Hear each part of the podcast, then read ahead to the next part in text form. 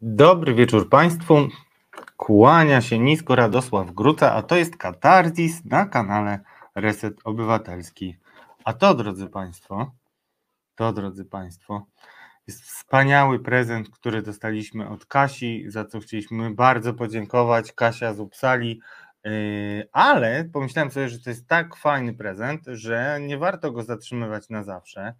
I chętnie tutaj z dedykacją dla kolejnego sponsora wszyscy się podpiszemy. Nie wiem, jak się zmieścimy, ale mamy szansę i pójdziemy dalej. Taka pamiątka od nas, ode mnie.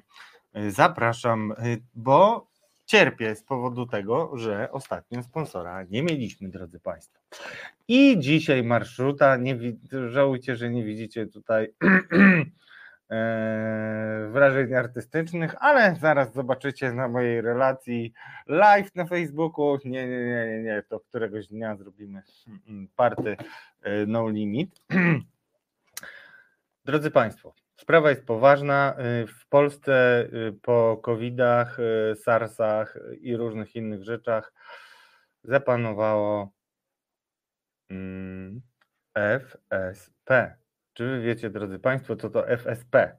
FSP, taki właśnie mm, skrót e, ukuł redaktor Szułdrzyński z Rzeczpospolitej, notabene często wyzywany od y, symetrystów. Warto zauważyć w takim razie, że się zdobył na mm, dość dosadny komentarz pod kątem, znaczy obrazujący to, co nam funduje prezes w ostatnich tygodniach. No i cóż, tą frustracją największą chyba prezesa, o której legendy krążą po korytarzach mm, sejmowych, mm, jakie były praprzyczyny tej, no nazwijmy to wprost, germanofobii, która dopadła prezesa i wydaje się, że z każdym rokiem jest gorzej. Nie wiem, jak to jest możliwe, i przypomniałem sobie mm, między innymi mm, o pewnym zdarzeniu z 1965 roku, kiedy Jarosław Kaczyński miał 16 lat. Policzyłem to dla Państwa. Mianowicie, mm, a dlaczego sobie o tym przypomniałem? Przypomniałem sobie o tym dlatego, że e, Jarosław Kaczyński y, stwierdził, że Niemcy, jako odpowiedzialni za II wojnę światową i Holokaust, ale przede wszystkim II wojnę światową, powinni zostać objęci infamią do siódmego pokolenia. To taki, y, taka parafraza drobna, ale generalnie o to prezesowi chodziło. I wydaje mi się, że tutaj y, prezes jednak, nie wiem, kiedy miał 16 lat, to uciekał na drzewo przed łobuzami z e, lumpen proletariatu czy, y, czy TP i przeoczył ważne wydarzenie, a przypomnę, że to jest partia narodowo-katolicka PiS, i dziwne, że nie pamięta, że w 1965 roku polscy biskupi napisali do niemieckich biskupów list, który był jednym z fundamentów e, polsko-niemieckiego pojednania.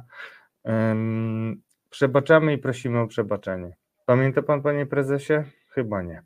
Mam nadzieję, że ktoś to prezesowi przypomni, bo y, jeśli to nie podziała, a prezes jako fan historii y, i entuzjasta między innymi wprowadzenia nowego przedmiotu historia i teraźniejszość, o którym dzisiaj będziemy rozmawiać, powinien na przykład y, cofnąć się do tego, co pisał i mówił naczelnik prawdziwy, oryginalny, niepodrabialny, czyli Józef Piłsudski, który mówił jasno, że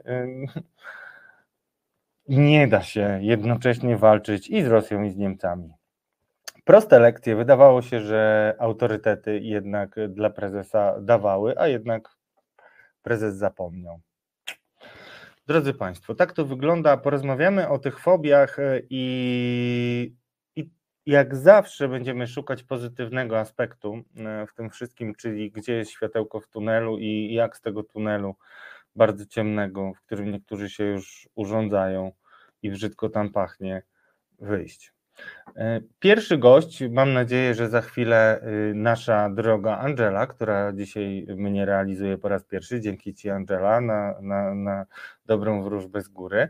E, I zaraz dołączy do nas Paweł Zaleski, e, który mm, po pierwsze był mm, szefem Komisji Spraw Zagranicznych, ekspertem, już wielokrotnie o tym mówiłem, wie dokładnie o czym mówi, y, a potrafi też mówić odważnie i na kontrze, i nie licząc się czasami z konsekwencjami, ale w dobrym tego słowa znaczeniu. Mm, Paweł Zalewski jest dzisiaj naszym gościem jeszcze z jednego powodu. Ostatnio dopada mnie myśl, mm, że jedną z największych win tej ekipy Zjednoczonej Prawicy jest to, co zresztą unaoczniła pandemia i akcja szczepionkowa. Myślę, że nawet o tym mogłem mówić w programie. Mianowicie brakowało nam kogoś takiego, kto byłby autorytetem dla wszystkich czerwonych, zielonych, czarnych, niebieskich. Straciliśmy to, obawiam się, że bezpowrotnie. Nie wiem, jak to odbudować. Oczywiście nie będę dzisiaj, bardzo proszę, prowadził dyskusji o upadłym autorytecie Jana Pawła II, ciągniętym niczym kamiennymi bucikami na dno przez jego e, don Stanislao. Ale był takim autorytetem, który jednak do znakomitej większości przemawiał i też zresztą głos papieża przed referendum akcesyjnym to tak a propos, mała dygresja, jutro o 19 bez wyjścia. O tym będziemy rozmawiać, o kolejnych pomysłach mm, cofających Polskę, wycofujących Polskę z rodziny krajów zachodnich.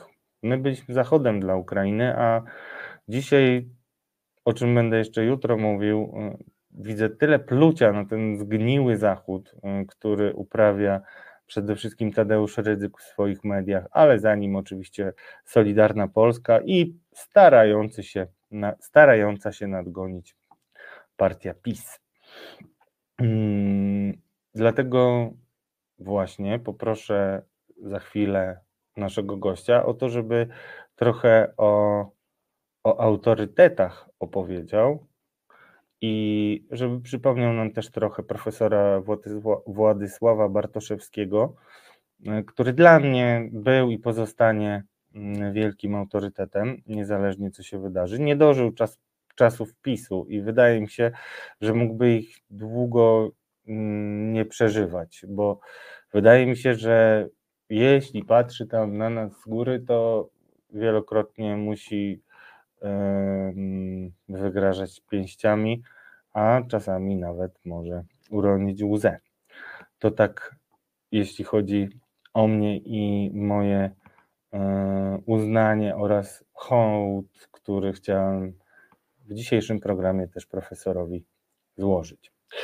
Profesor Władysław Bartoszewski był rzecznikiem polsko-niemieckiego pojednania i profesor był też pod dużym wrażeniem kompetencji Pawła Zalewskiego. Byłem tego świadkiem, więc mogę o tym mówić nie dlatego, że ktoś mi to o tym opowiedział, ale dokładnie pamiętam e, spotkania, w których brałem udział i pamiętam też, co mówił Władysław Bartoszewski. O niektórych rzeczach e, napiszę w wspomnieniach, które poproszę o mm, wydanie po mojej śmierci, oby jak najpóźniej.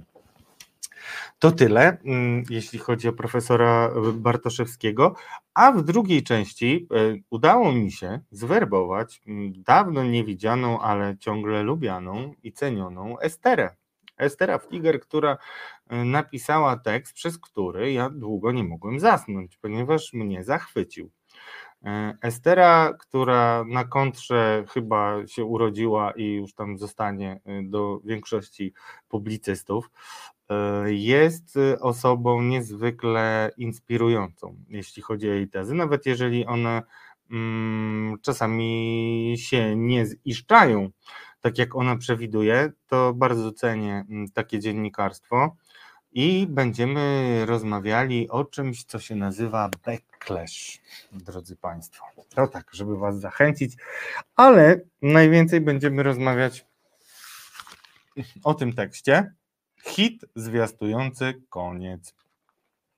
Wymyślicie przez następne 50 minut, czego koniec może e, hit zwiastować. Przypomnę, że hit to historia i teraźniejszość, podręcznik napisany przez profesora Wojciecha Roszkowskiego, mocno, jak to się mówi, mm, związanego z pisem, reprezentującego też PiS w niektórych ciałach, historyk, ja pamiętam, jak e, byłem w liceum, czytałem świetną książkę podręcznik jego i Anny Radziwiłł. Ja byłem wtedy licealistą w liceum imienia Jana Zamońskiego w Warszawie, które kiedyś było zarządzane przez profesor Radziwiłł jako dyrektor. Więc e, to, to, to jest ważna dla mnie książka, która mnie jakoś kształtowała i powiem szczerze, trudno mi sobie dzisiaj e, czytając opis tegoż podręcznika piórem Estery odmalowany, gdzie my żyjemy, drodzy Państwo. Drodzy Państwo, y, droga Angelo, czy nasz gość już się połączył? Jeszcze chyba nie. W związku z tym ja przypomnę, co jeszcze udało się prezesowi ostatnimi czasy zadekretować. E, zacznijmy od e, tego, że prezes zapowiedział, że już dość. Już dość.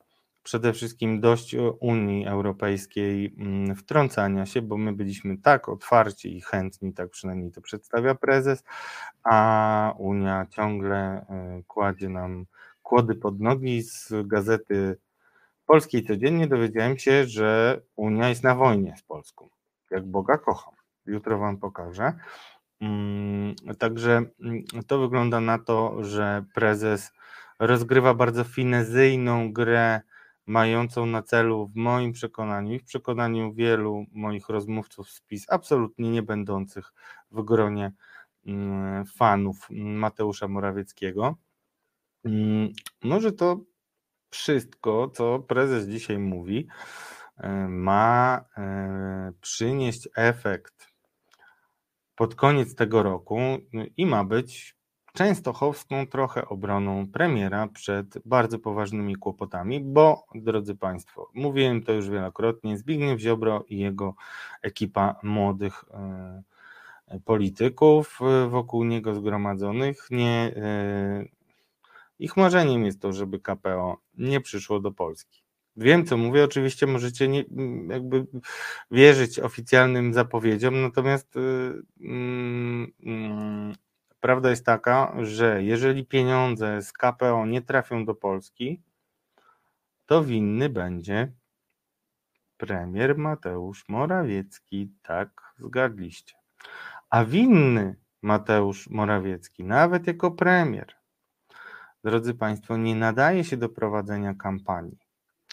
A właśnie to, w jaki sposób zostanie przez PiS poprowadzona kampania oraz kto będzie jej twarzą, będzie miało wpływ na rozgrywkę ostateczną, czyli walkę o schedę partyjną. Na ten moment niewiele się zmieniło. Ja obserwuję, drodzy Państwo, mm, pierwsze symptomy tego, E, mamy gościa, tak? Mamy gościa. Obserwuję pierwsze symptomy, symptomy takiego cementowania jednak trochę rozłażącego się obozu Zjednoczonej Prawicy. Widzę na przykład y, ostatnimi y, czasy mm, więcej Solidarnej Polski. Wczoraj w dzienniku nazywanym dla niepoznaki wiadomościami, y, nawet w jednym materiale był najpierw Zbigniew Ziobro, potem Sebastian Kaleta. No to są takie czasy, że analiza tego, kto pojawia się w utkanej przez Jacka Kurskiego propagandzie, pokazuje, kto jest akurat w danym momencie bezpieczny, zagrożony komu się grozi, e, kto może wkrótce stracić mm, swoje wpływy i tak dalej. Dlatego zwracam na to uwagę, a to dla wszystkich, którzy mm, życzyliby sobie zmiany władzy, jest bardzo dobrym sygnałem, ponieważ taka, mm, taka integracja Zjednoczonej Prawicy spowoduje, że różne problemy, które będą miały miejsce już jesienią, zimą, będą szły na całe konto,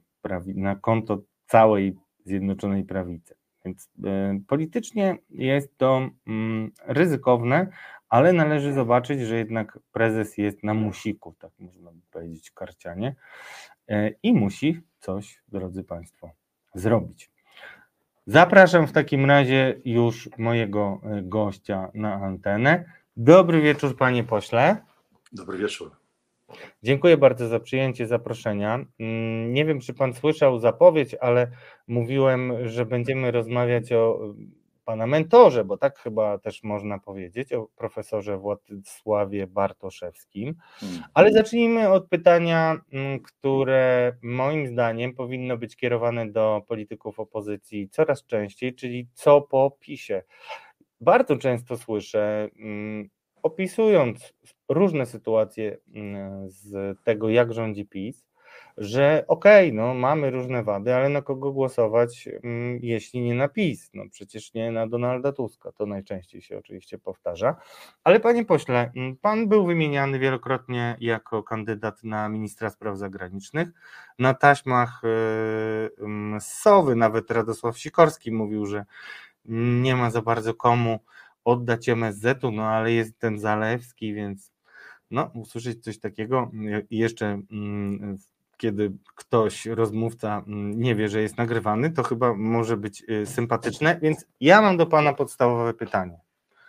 Jest, nazwij, powiedzmy 25 października 2023 roku, mm, mamy opozycję u władzy, szukamy kogoś, kto by posprzątał ten dyplomatyczny y, y, chaos, bym powiedział. Mm, pada na Pana, Pan oczywiście nie odmawia, i co pan robi? Mhm. Jak naprawić polską dyplomację w pierwszych 100 dni na przykład? Panie redaktorze, pan wyprzedza czas e, bardzo, bardzo znacznie. Do tego e, momentu bardzo się wiele może wydarzyć. Rzeczywiście e, różne rzeczy w polityce mogą się zadziać. Bardzo dziękuję też za miłe słowo.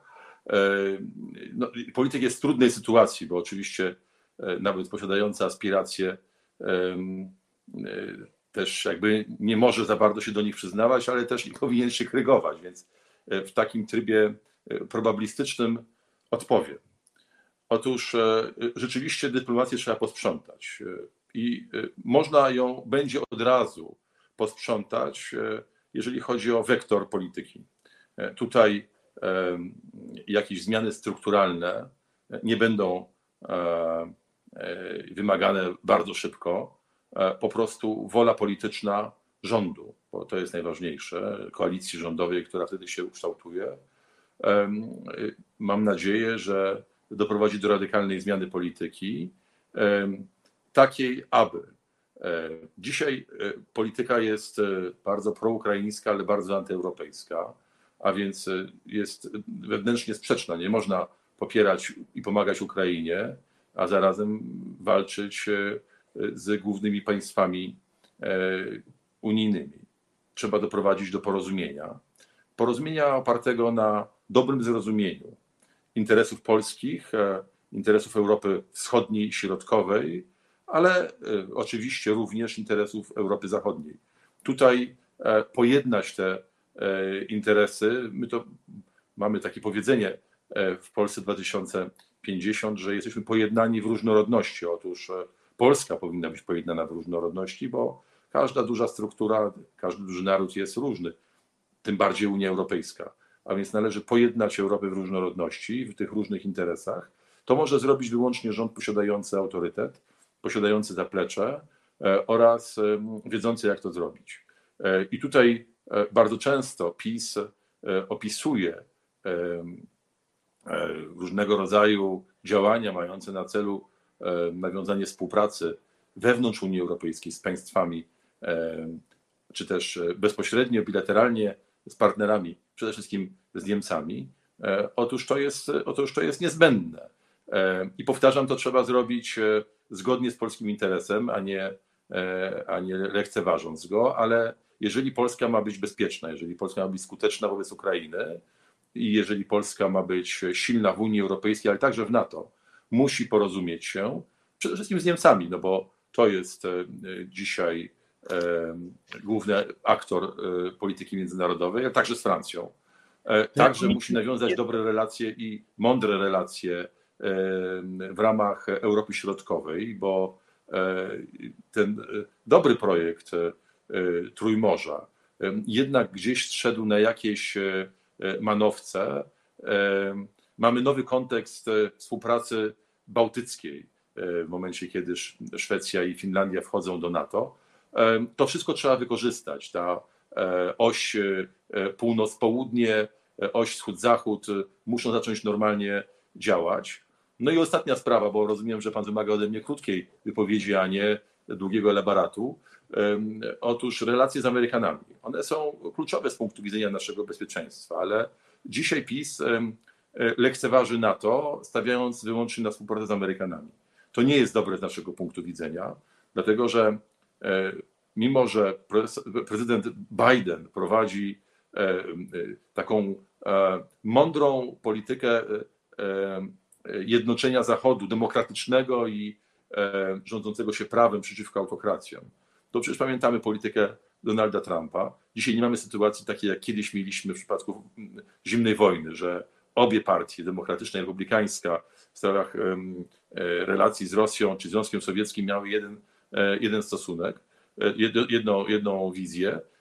Dzisiaj polityka amerykańska może być zmieniona w krótkim okresie i musimy to również przewidzieć. Musimy się do tego, jeżeli, taka będzie, jeżeli takie zagrożenie będzie miało miejsce, musimy to uwzględnić. Dlatego ten komponent europejski jest bardzo ważny i dlatego te relacje bezpieczeństwa, one nie mogą być wyłącznie oparte na stosunku z Amerykanami, który jest bardzo ważny. Ja tutaj absolutnie go nie lekceważę, odwrotnie, bardzo go podkreślam, ale także na relacjach z państwami europejskimi. No to w największy, największym skrócie.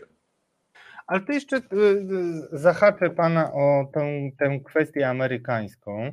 Amerykanie są bezdyskusyjnie mm, stawiani przez PiS jako e, nasz największy sojusznik, e, ale Pan też wykazywał asertywną mm, politykę, znaczy de, de,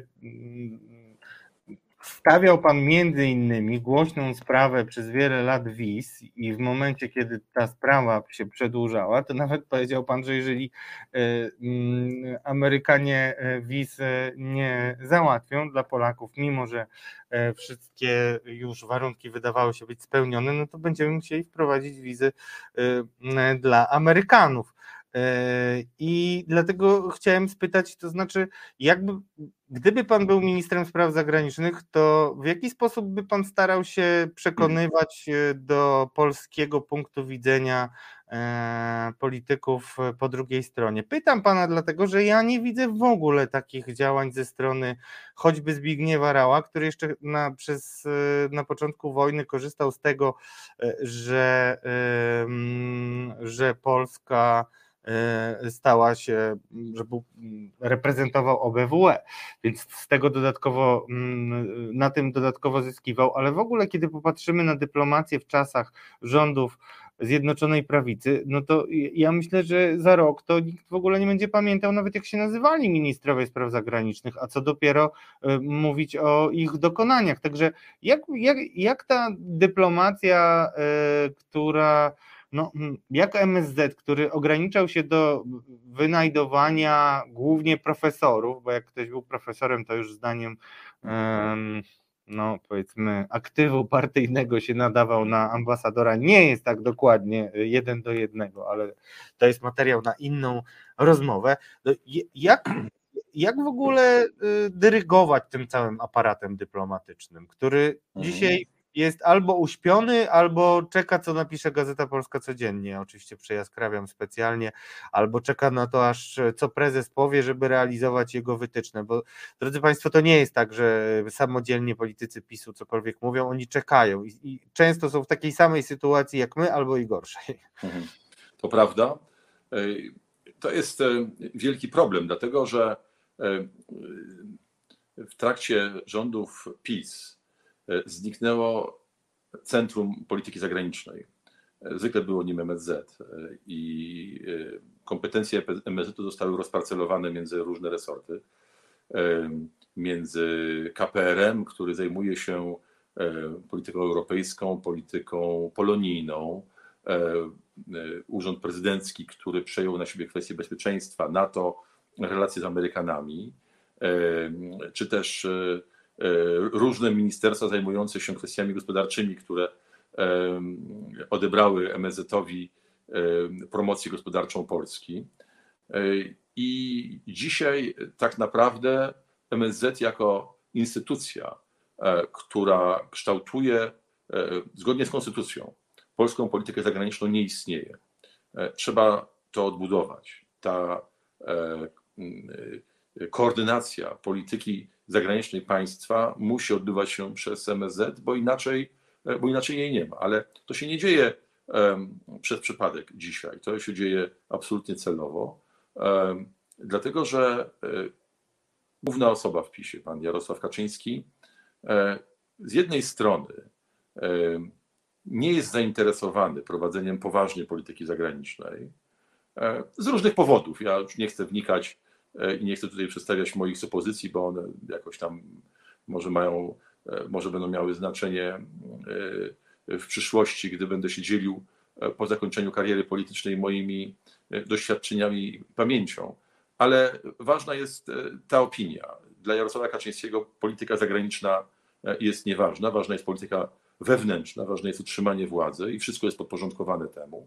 E, zawsze polityka zagraniczna jest jakąś funkcją polityki wewnętrznej, no ale ona ma też swoje poważne, niezależne cele. Tutaj czegoś takiego po prostu, po prostu nie ma i Jarosław Kaczyński nie ma zaufania do ludzi, którzy uprawiają politykę zagraniczną. Dlatego minister Rau zrobił wszystko, aby Polska tej polityki nie miała, aby ci, którzy kompetentnie ją mogliby prowadzić, zostali usunięci, aby e, ambasadorami zostawali ludzie bez kompetencji. Przecież ta skandaliczna, ta haniebna dla Polski ustawa o służbie zagranicznej e, powoduje, że ludzie, którzy zaczynali karierę w e, no, normalną, w normalnym, normalnym kraju powinni kończyć karierę na funkcji ambasadora. Dzisiaj E, ten e, stopień e, samodzielnego przedstawiciela prezydenta Rzeczpospolitej za granicą został im odebrany. Ta możliwość reprezentowania Rzeczpospolitej została im odebrana.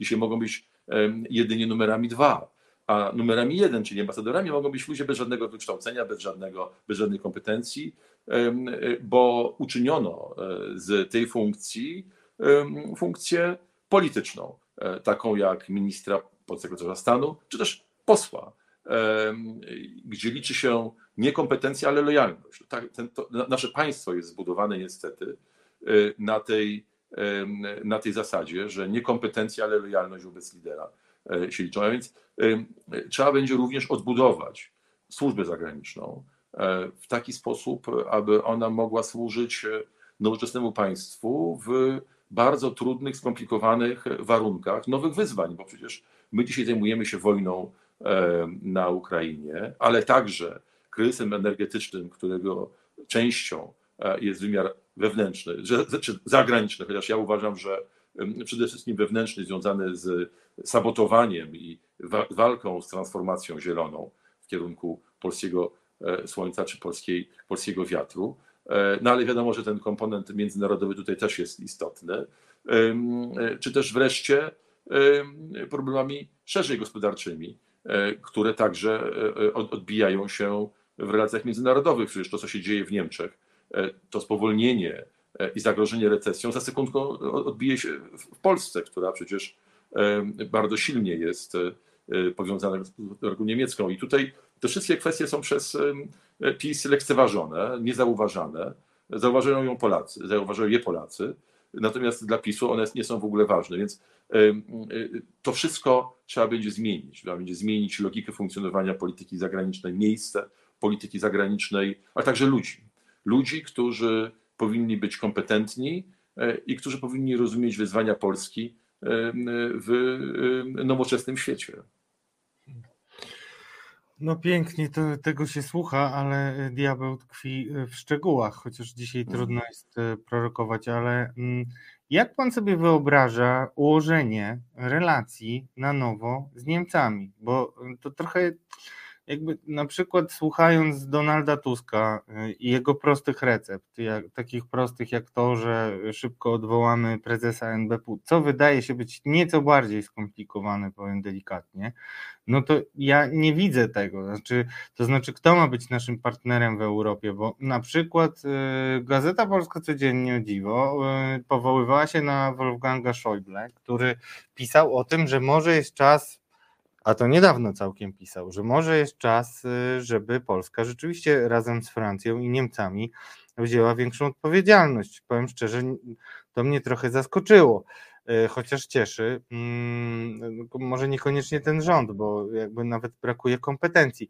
Ale z kim my mamy wspólne, z kim możemy poszukiwać wspólnych interesów w Unii Europejskiej? Wolfgang Schäuble jest wielką postacią polityki niemieckiej ostatnich lat kalectwo tylko nie pozwoliło mu e, na zostanie e, kanclerzem. Był wicekanclerzem, głównym współpracownikiem pani Merkel, ale także był szefem Bundestagu. Poznałem go i rozmawiałem z nim kilka razy. Byłem zawsze pod wrażeniem jego partnerskiego stosunku wobec Polski. Ja przypominam, że on między innymi razem z ministrem Sarkozy, wtedy jeszcze ministrem spraw wewnętrznych, wprowadził Polskę do tak zwanej Wielkiej Czwórki e, e, ministrów spraw wewnętrznych, e, która spotykała się i uzgadniała istotne kwestie w polityce wewnętrznej. Wtedy ministrem spraw wewnętrznych był Ludwik Dorn. Wtedy porozumienie takie było, było możliwe. Dzisiaj Jarosław Kaczyński wykorzystuje polskie interesy narodowe i tworzy taką e, tożsamościową e, narrację antyniemiecką, antybrukselską, anty-LGBT, e, która ma w tej prekampanii wyborczej ponownie wzmocnić go w twardym elektoracie PiSu. I tu jest duży problem, bo relacje z Niemcami są dla Polski kluczowe. Powtarzam raz jeszcze kluczowe, bo to E, gigantyczny partner gospodarki, 25% polskiego eksportu tam idzie. Wyobraźmy sobie, co się stanie, jak nagle on przestanie być potrzebny. E, to będzie totalna zapaść. E, to jest wielki partner polityczny, który ma olbrzymi wpływ na Europę. I teraz w moim przekonaniu, oczywiście jest, jest bardzo wiele fragmentów tej polityki, bo ona jest wielowektorowa. My mamy E, gigantyczne relacje, naj, naj, największe mamy relacje z Niemcami, bo one dotyczą e, nie tylko kwestii gospodarczych, ale także kwestii e, konsularnych związanych z Polakami, którzy mieszkają w Niemczech, Niemcami, którzy mieszkają w Polsce. Mamy kwestie związane z historią, które dzisiaj tak instrumentalnie są traktowane przez Jarosława Kaczyńskiego. Mówię tutaj o kwestii reparacji czy odszkodowań. Zresztą to pojęcie Jarosław Kaczyński myli. To jest poważna sprawa. E, to jest sprawa, która nie została do końca rozwiązana, ale którą Jarosław Kaczyński wykorzystuje tylko i wyłącznie po to, aby napuszczać Polaków na Niemców, a nie żeby ją rozwiązać. Otóż e, punktem wyjścia będzie poważne potraktowanie tych problemów, e, nie traktowanie ich jako elementu polityki wewnętrznej, to znaczy rezygnacja z tego, co robi Kaczyński i rezygnacja z tego napuszczania Polaków na Niemców, to jest bardzo szkodliwe i tutaj pan zaczął od e, e, tego dziedzictwa, wielkiego dziedzictwa profesora Bartoszewskiego. Ja bardzo żałuję, że, że o nim nie rozmawiamy często. To jest wielka postać, która dla stosunków Polski z kluczowymi krajami, Niemcami i Izraelem zrobiła bardzo wiele.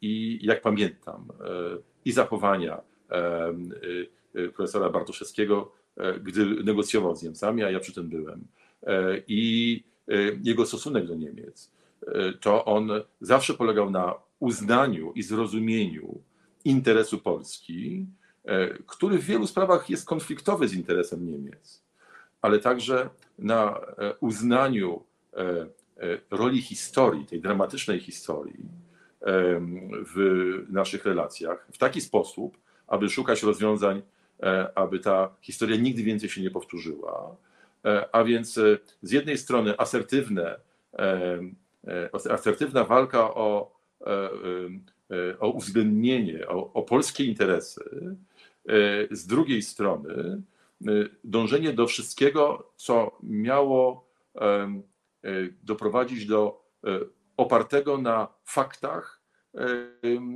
opartego na faktach pojednania polsko-niemieckiego. Ja pamiętam stosunek profesora Bartoszewskiego do, do pani Steinbach, do jej postulatu, postulatów jej środowiska, także do zachowania pani, pani Merkel. To był to stosunek niebywale... tą postać Eriki Steinbach. Przepraszam, że wchodzę w słowo, mhm. tak to, to, już e, te e, zdalne łączenia niestety mają to do siebie. Przypomnijmy to, bo to jest e, rzecz, która trochę nam pomaga zrozumieć, w jaki sposób PiS buduje pewną emocję, bo Erika Steinbach była rzeczywiście polityczką Hadecji, ale, ale no, nie była to pierwszoligowa zawodniczka. Tutaj mieliśmy kiedyś ostrą bardzo mm, kłótnię, nawet bym powiedział, z Michałem Kamińskim, który mnie przekonywał, że ona była jednak istotną polityczką. No ja jednak mam trochę inny osąd, ale przypomnijmy tę postać, bo ona nam trochę tłumaczy e, pomysł PiSu na przyciągnięcie do siebie wyborców. Na czym on polegał i, i jak pan ocenia tę sytuację? Przypomnijmy, Erika Steinbach była szefową e, Związku Wypędzonych i na tym polegała jej e, rola i pozycja w CDU. Ona rzeczywiście w samej partii nie miała żadnego znaczenia, nie miała żadnej ważnej funkcji, ale e, jej rola i znaczenie dla pani Merkel polegała na tym, że powiedzmy sobie od 1,5 do 2% wyborców niemieckich miało ten sentyment związany z ziemiami, które zostały przyznane Polsce po 1945 roku, no nie tylko zresztą e, e, Polsce, bo e, także z ziemiami, które należały kiedyś do Czech i zostały oderwane przez Hitlera, mówię tutaj o Sudetach i innych terenach, w których Niemcy stanowili dosyć istotną część, a czasami nawet większość społeczną. A więc dla pani Merkel jej znaczenie polegało na tym, że gwarantowała jej te 1,5-2% y, w wyborach, a każdy polityk walczy o 0,5%, bo, bo dla każdego polityka te 0,5% może wystarczyć albo zabraknąć, aby wygrać wybory. I to jest zrozumiałe. Tutaj się na to nie możemy obrażać. Trzeba to po prostu było zrozumieć. I ona dążyła do stworzenia takiego centrum wypędzonych, E, które to centrum miałoby pokazywać II wojnę światową z perspektywy wyłącznie osób, które e, mieszkały na terenach, e, które Niemcy w wyniku bestialskiej II wojny światowej słusznie straciły i zostały deportowane do Niemiec. Ja przypomnę również, i to też trzeba pamiętać, że na tych terenach, na przykład na terenie Prus Wschodnich, E, Armia Czerwona dokonywała strasznych rzeczy. E, e, I gwałty pewnie były jednymi z lżejszych przestępstw, które tam miały miejsce, a to już jest bardzo, bardzo ciężka zbrodnia przecież. Więc oczywiście ta pamięć w Niemczech była i pewnie jest do tej pory, chociaż ona jest słabsza z roku na rok. Po prostu ludzie, ludzie którzy to pamiętają, przeżyli naturalnie E, umierają. Taka jest kolej rzeczy, to, to, to, to jest zrozumiałe. A więc, a więc chodziło tutaj o zbudowanie takiego centrum, które byłoby zgodne z polskim, e, z niemieckim, czy z, z punktem widzenia wypędzonych. Otóż e, my nigdy nie nazywaliśmy ich wypędzonymi, zawsze nazywaliśmy ich przesiedlonymi, bo uważaliśmy, że jest to też element no nie tylko wyrównania granic w związku z tym, że Polska utraciła ziemie wschodnie, e, ale także, że to jest element jakiejś sprawiedliwości dziejowej. To, co się wydarzyło i dalej tak uważamy, bo naprawdę to, co się działo podczas II wojny światowej, do tego nas uprawnia. Ale teraz wracając do rzeczy. Profesor Bartoszewski był oskarżany przez PiS, inne środowiska, które chciały porozumienia z Niemcami, ale opartego na E, uznaniu polskich interesów i uwzględnieniu polskich interesów, był oskarżany tutaj za jakąś uległość. E, to było absolutnie e, nieprawdziwe. Ja pamiętam rozmowy, które profesor prowadził w tej sprawie. On zawsze uważał, że, że, ten, że ta budowa tego centrum powinna być kontrolowana przez rząd niemiecki, po to także, aby punkt widzenia Polski był w nim y, y, reprezentowany, aby aby nie było tak, że nagle dochodzi do jakiegoś wypaczenia historii II wojny światowej, ale do tego, według profesora Bartoszewskiego, powinniśmy być obecni. PiS miał zupełnie inną taktykę. On uważał, że każda, że ponieważ jesteśmy słabsi od Niemiec, to każda rozmowa z Niemcami jest skazana na porażkę. No bo po prostu oni są, oni są silniejsi. I uważał, że nieobecność jest lepszą taktyką. To było fatalne, dlatego że e, to dawało przestrzeń pani Steinbach e, na prowadzenie złej polityki e, w Niemczech, złej polityki dla Niemiec, złej polityki wobec Polski. I, i właśnie pamiętam te mądre słowa i tą mądrą działalność profesora Bartoszewskiego, który, który robił wszystko, aby, aby to sami Niemcy zmienili punkt widzenia na to centrum, tę instytucję, aby obok E, tego centrum powstawały również e, e, instytucje, które budują pamięć o bestialstwach niemieckich wobec, podczas II wojny światowej wobec Polski. A więc to była, to była bardzo mądra polityka, ale ona miała też jedno bardzo istotne założenie. Otóż takie założenie, że Polska wcale nie jest słaba, że Polska ma argumenty, że Polska z tymi argumentami może wygrywać. I myślę, że to jest wielkie dziedzictwo profesora, który mówił, że należy we współpracy, szukać współpracy z Niemcami po to, żeby ich przekonywać, po to, żeby ich e, zjednywać do e, naszego punktu widzenia. Bo bez dialogu, mądrego dialogu, to jest niemożliwe. E, nie wszyscy to rozumieli.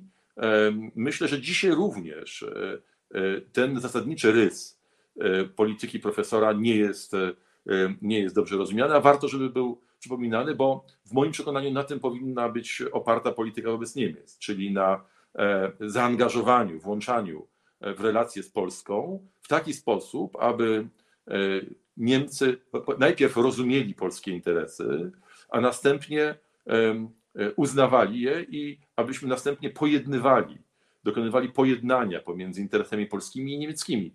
Polska i Niemcy są dwoma narodami, dwoma państwami. E, mamy wiele bardzo wspólnych interesów, które nas łączą, znacznie więcej niż te, które nas dzielą, ale mamy również takie, które nas dzielą.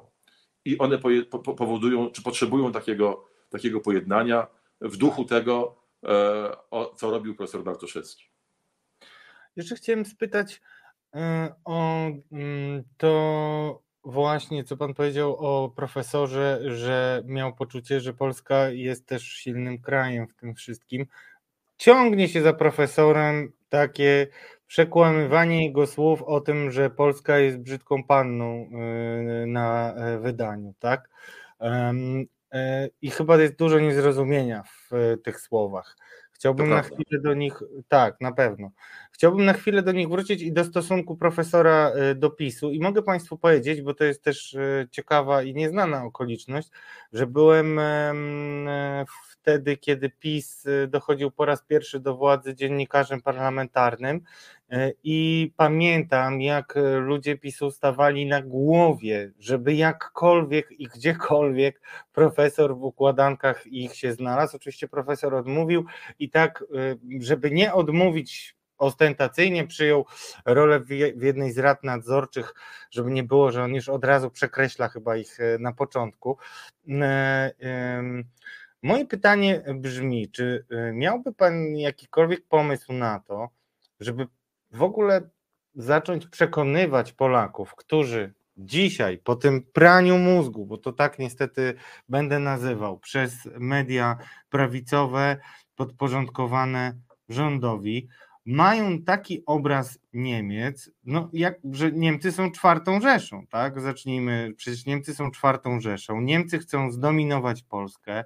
Niemcy, y, no, no tak wręcz rodzi się tam e, faszyzm e, jakiś, czy, czy coś na kształt, mimo że nie mówimy o ustroju, to przynajmniej ambicje takie, jakie, miał, jakie miała faszystowska trzecia Rzesza. Czy istnieje jakikolwiek argument, który mógłby pokazać Polakom, że, no, że jest inaczej niż myśli PiS, bo PiS myśli takim starym realizmem, to znaczy nie ma nigdy możliwości win-win, mhm. jeśli chodzi o współpracę państw. Jest tylko albo jedna, y, albo moje na wierzchu, albo Niemiec na wierzchu, mówiąc w, w skrócie.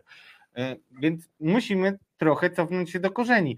Jak można to zacząć Polakom tłumaczyć, bo jednak ta germanofobia tak czy inaczej, czy przyjdzie ta czy inna władza, będzie, no nie można jej potraktować jak słonia w salonie, tak odnosząc się do, do Pełna zgoda, ale może najpierw y, odniosę się do tych słów profesora o tym, że Polska jest brzydką panną na, na wydaniu. Tutaj e, nie chodziło o to, że on e, uważał, że Polska powinna w związku z tym akceptować e, jakby zaręczyny z każdym kandydatem. To, to w ogóle nie wchodziło w grę, ale e, profesor rozumiał, że e, w relacjach między państwami liczy się potencjał, potencjał gospodarki, potencjał, który związany jest ze spójnością narodową, E, siła kultury, no te wszystkie elementy, które świadczą e, o sile państwa, także, także taki autorytet e, narodu za granicą. Dzisiaj akurat mamy olbrzymi dzięki temu, że pomagamy Ukraińcom. To, to się przekłada bardzo silnie na naszą pozycję międzynarodową, która w moim przekonaniu nie jest wykorzystywana, ale, ale profesor również wiedział i widział, w jak szybkim stopniu stajemy na własnych nogach i że musimy dostosowywać nasze oczekiwania i nasze, naszą politykę, no zgodnie z tą zasadą realizmu, do, do tego potencjału. E, I profesor również wiedział, że w pewnych kwestiach e, może jesteśmy słabsi, ale na przykład w kwestiach moralnych e, mamy olbrzymi autorytet i olbrzymie, i olbrzymi tutaj minusowy autorytet niemiecki, historyczny, który Niemcy odrabiali przez wiele, wiele lat i tutaj trzeba pamiętać o tych, którzy po stronie niemieckiej walczyli o to pojednanie i w końcu w jakiś sposób do tego doprowadzili, bo ja mam świadomość, że PiS e, skutecznie stosuje e, to napuszczanie na Niemców, Polaków, ale to naprawdę dotyczy tej grupy, która, która nie zna współczesnych Niemiec. Dzisiaj szczęśliwie bardzo wielu Polaków było w Niemczech, część nawet pracowało, część ma rodziny i wszyscy wynosimy jeden obraz, że to jest kraj sukcesu, który oparty jest na demokracji i praworządności i że instytucje w Niemczech są wzorem funkcjonowania dla bardzo wielu instytucji w Polsce i na pewno szczególnie po tym, co zrobił PiS po 2015 roku. A więc jedno zdanie, myślę... jedno zdanie, panie mhm. pośle, bo teraz sobie przypomniałem, a pewnie nie wszyscy o tym wiedzą. Drodzy Państwo, mhm. wiecie jak się od, nazywa odpowiednik ABW, czyli Agencji Bezpieczeństwa Wewnętrznego? Nazywa się Urząd Ochrony Konstytucji, tak? To bo o to chodzi. Bo o to chodzi, bo nie chodzi o e, jakąś walkę wewnętrzną, e, która niestety jest prowadzona przez polskie służby, ale o ochronę konstytucji, która jest najświętszym, najświętszym punktem odniesienia w demokratycznym kraju, takim jak Niemcy i powinna być w Polsce. Ale teraz wracając do, do Pana pytania, co zrobić e, z tymi, z tymi stosunkami niemieckimi, w jaki sposób przekonać Polaków do tego, że one są, one są ważne. Ja myślę, że E, ja myślę, że po pierwsze e, należy przestać kłamać i to, e, to już będzie bardzo dużo, bo olbrzymia część sukcesu tej pseudopolityki oparta jest po prostu na kłamstwie. Natomiast wracam. Trzeba też budować zaufanie. Budować zaufanie i tutaj swoją rolę do wykonania, jak Niemcy mówią, E, zadanie domowe, tak? czy Bruksela też tak mówi, my czasami mówiliśmy wobec Ukraińców, e, mają do wykonania Niemcy. E, I myślę, że ten czas, w którym się dzisiaj znajdujemy, czas przewrócenia wszystkich dogmatów polityki europejskiej, które miały miejsce od 30 lat, także polityki niemieckiej, także błędów polityki niemieckiej, budowania relacji z Rosjanami. Otóż, że dzisiaj jest ta możliwość zbudowania naprawdę dobrych, dobrych relacji. Mamy poważnych partnerów e, za granicą, za Odrą. Mamy zielonych, którzy są u władzy, którzy od, od dawna, od początku tak naprawdę byli bardzo przyjaźni Polsce i rozumieli nasz punkt widzenia. I muszę powiedzieć, że chociaż ja nigdy e, z mm, taką, no wtedy bardziej radykalną lewicą, dzisiaj e, Zieloni w Niemczech są ostateczną partią niemieckiego mieszczaństwa, ale nigdy nie miałem jakby do czynienia z takimi bardziej radykalnymi nurtami, to z zielonymi zawsze świetnie się dogadywałem. Dalej mamy liberałów, wolnych liberałów, także w rządzie, którzy również w wielu miejscach nam przyznają rację. Mamy CDU, no dzisiaj w Polsce jest szef CDU Friedrich Merz, który nie tylko spotyka się ze swoim partnerem w IPP, panem Donaldem Tuskiem, ale także z Jarosławem Kaczyńskim i premierem Morawieckim. I to jest polityk, który od dawna był bardzo propolski, krytykował Nord Stream 1, Nord Stream 2. I mamy również mamy wewnętrzną tak? Tak, tak, ja słucham, słucham. Mhm. Mamy również wewnętrzną przemianę w SPD, w której ten drugi garnitur polityków bardzo krytycznie patrzy na byłego kanclerza Schrödera, ale także obecnego prezydenta Steinmeiera, także jest bardzo krytyczny wobec kanclerza Scholza, który też pod wpływem opinii publicznej w Niemczech, także pod wpływem własnych szeregów w SPD, zmienia politykę wobec Rosji, zmienia politykę wobec Ukrainy na, na proukraińską i realistyczną wobec, wobec Rosji. A więc są partnerzy i najważniejsze jest to, abyśmy mieli partnerów w społeczeństwie wśród Niemców. Niemcy to jest wielki kraj, 88 milionów ludzi, bardzo różnorodny, z olbrzymią pracą, olbrzymimi mediami, bardzo wieloma komentatorami. Kraj, w którym wszystkie opinie, które zakładają poszanowanie konstytucji bez skrępowania się, mogą pojawiać.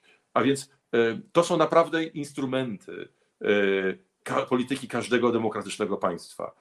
Tutaj po prostu powinniśmy wykorzystywać je do bliskich relacji między Polakami a Niemcami, bo, bo od tego trzeba zacząć. To, to bliskie relacje między Polakami a Ukraińcami doprowadziły do takiego wielkiego zbliżenia polsko-ukraińskiego. Bez tego one byłyby niemożliwe. Każda polityka demokratyczna musi mieć osadzenie, musi mieć legitymację społeczną. Powtarzam, bez, tej, bez tego osadzenia, bez tej legitymacji to zbliżenie polsko-ukraińskie by nie było możliwe, ale ono będzie także możliwe w relacjach e, z Niemcami. I tutaj też mamy prawo oczekiwać od Niemców, e, że zdadzą jakby sprawę z tych błędów, e, za które dzisiaj no, wszyscy w jakimś sensie cierpimy, no bo ta polityka wciągania rosyjskiego, pan redaktor, redaktor doskonale pamięta, że ja zawsze byłem temu przeciwny, jednak przyczyniła się do wzrostu potęgi Rosji, ale ja nigdy też tego nie robiłem z takiej pozycji odpychania czy odmawiania Niemcom argumentów. Zawsze robiłem to z pozycji dialogu. A więc dialog to jest ten instrument, który możemy wykorzystać, a przy zbliżeniu opinii publicznej Polski i Niemiec uważam, że ten przełom potrzebny po mm, przyszłych wyborach będzie możliwy. I jeszcze jedna uwaga bo tak trochę otarliśmy się o te kwestie, a one są bardzo ważne. Kwestia odszkodowania rekompensat. E, ja o tym teraz mówię, dlatego że ta kwestia staje się elementem kampanii wyborczej. E, ona jest ważna, ona jest poważna. E, Polska straciła strasznie bardzo dużo i od Niemiec, ale także od Związku Sowieckiego. I nie ma powodu, żebyśmy o tym zapominali. Jest powód, abyśmy wprawdzie się jednali. Myślę, że tutaj akurat z Niemcami ten proces e, jest bardzo, bardzo zaawansowany, ale ja nie byłbym, e, nie, nie, nie powiedziałbym, że tutaj e, Niemcy zdali sprawę Polakom, czy też są za nich kwita. Natomiast twierdzenie takie, jak to robi Jarosław Kaczyński, że tutaj domaga się jakichś odszkodowań i rekompensat, myląc te prawne pojęcia, nie odnosząc się do też strony prawnej tego zagadnienia, bo to wszystko jest w jakiejś takiej, takiej mgle. E, e, nie służy realizacji e, tego ważnego interesu narodowego, a więc zakończenia procesu rozliczeń II wojny światowej. Służy czemu innemu? Służy mobilizacji elektoratu. I to jest straszne, bo o ile po stronie Niemiec możemy mieć partnerów, którzy to potraktują poważnie, to sytuacja, w której my dmiemy działa i napinamy mięśnie tylko i wyłącznie po to, żeby w momencie, kiedy PiS wygra kolejne wybory, e, mam nadzieję, że to już nie nastąpi, ale tak było poprzednie dwa razy, e, a nawet trzy, e, ten temat odłożyć jako zupełnie nieistotny, to to jest rzecz absolutnie straszna. To jest wykorzystywanie najistotniejszych interesów narodowych dla celów partyjnych i tak naprawdę obniżanie roli i wagi i powagi tych interesów narodowych. To jest, to jest straszne, od tego musimy odejść. Jeżeli mamy poważnie z Niemcami o tym, o tym rozmawiać, to ta rozmowa nie może mieć charakteru e, e, takiego e, e, instrumentu wykorzystującego dla budowy poparcia e, jednej partii. To musi być poważny proces, e, który oparty jest na bardzo, bardzo poważnych argumentach. Dzisiaj PiS tych argumentów nie przedstawia. Oj, panie pośle, jeszcze chciałem naciągnąć pana na jedną e, smutną może konstatację, ale mam takie poczucie, że wielkim błędem opozycji było pozwolenie na to, żeby oskarżanie y, przeciwników politycznych o zdradę wprost, o zdradę, o tar targowica i tak dalej, to jest y, przecież trenowane od 6 lat co najmniej, bo na początku może się dopiero rozkręcali. Zostawienie tego bez reakcji spowodowało kompletną dewastację życia politycznego. I chciałem spytać pana, jak to się stało, y, bo ja pamiętam, na szczęście jestem taki już dojrzały, że pamiętam, że pan wytaczał proces właśnie za to, y, żeby, y, żeby właśnie za nazwanie pana nawet nie wprost zdrajcą, tak? Tylko tam było Herzalewski, mówił Michał Kamiński do pana i pan wygrał ten proces. Wcześniej był też taki proces notabene Romana Giertycha, który tam kogoś wyzywał od Szczęsnego Potockiego. Teraz w ogóle takich spraw nawet nie ma.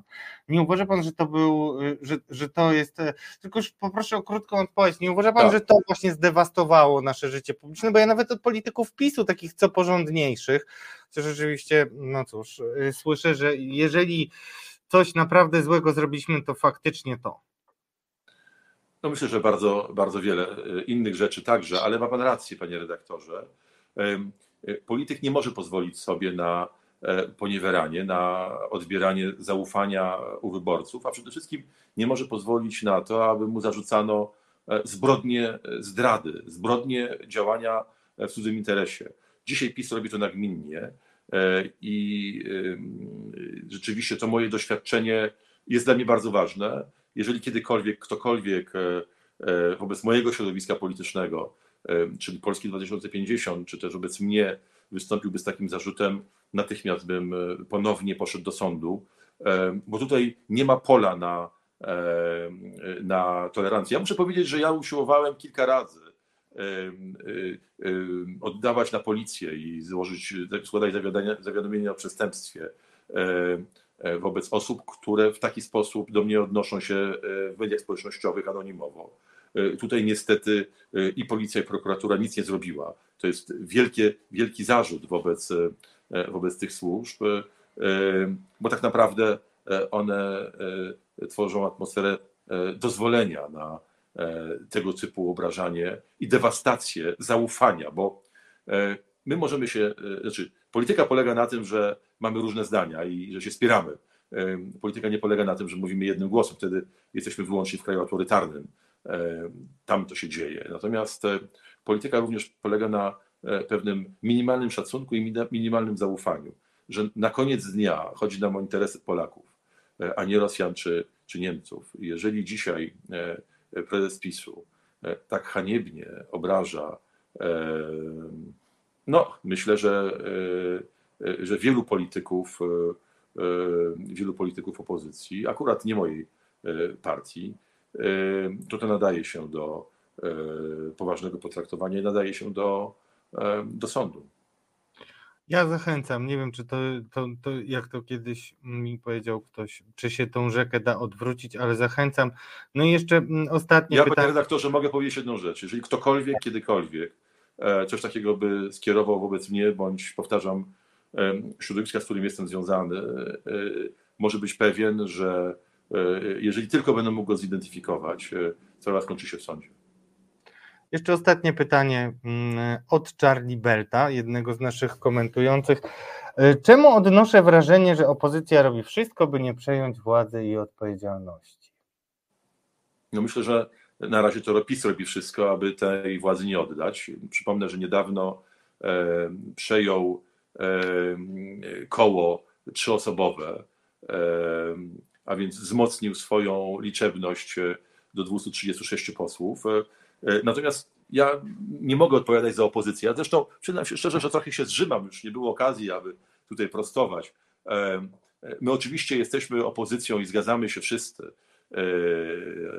od lewicy przez Platformę PSL Polskę 2050, że PiS jest tym złem, które należy zwalczyć, aby Polska mogła być bezpieczna i dobrze się rozwijać. Ale naprawdę wewnętrznie E, mamy wiele różnych pomysłów, poglądów, e, programów. E, myślę, że najbardziej wyraziste są dzisiaj nasze, czyli Polski 2050, bo my uważamy, że istotą polityki nie jest dzisiaj antypis, tylko to, co będzie po PiSie i dlatego przedstawiamy nasze propozycje, żeby przekonać do nich Polaków. I myślę, że to też jest jeden z problemów, że, że nie wszyscy to robią, no ale ja nie, nie będę się bił w piersi za innych, nie będę też innych oskarżał i tłumaczył, w jakiejś mierze walcząc e, e, z polityką PiSu, jesteśmy też w konkurencji, no nie udawajmy tego, nie bądźmy hipokrytami. I jestem przekonany, że dzisiaj e, to Polska 2050 Szymona Hołowi ma najlepszą odpowiedź na to, co robić po PiSie, nie tylko w polityce zagranicznej, ale także w polityce tej, która jest dzisiaj niby ważna, znaczy w walce z inflacją i w walce z kryzysem energetycznym. Daj Boże, żeby pomysły okazały się e, być e, skuteczne. Dziękuję serdecznie, panie pośle, za e, spotkanie. Bardzo dziękuję. Dziękuję serdecznie i dziękuję, dziękuję Państwu, którzy braliście czynnie udział komentując ten, ten program. Bardzo, bardzo dziękuję za zaproszenie. To dla mnie wyróżnienie. Dziękuję bardzo, panie pośle. No cóż, przechodzimy do kolejnego hmm, fragmentu, kolejnej części naszej, naszego programu. E, obiecałem naszej gościni, że wejdziemy 20.03, więc mogę jeszcze mówić tylko przez 7 sekund i zapraszam do naszego grona.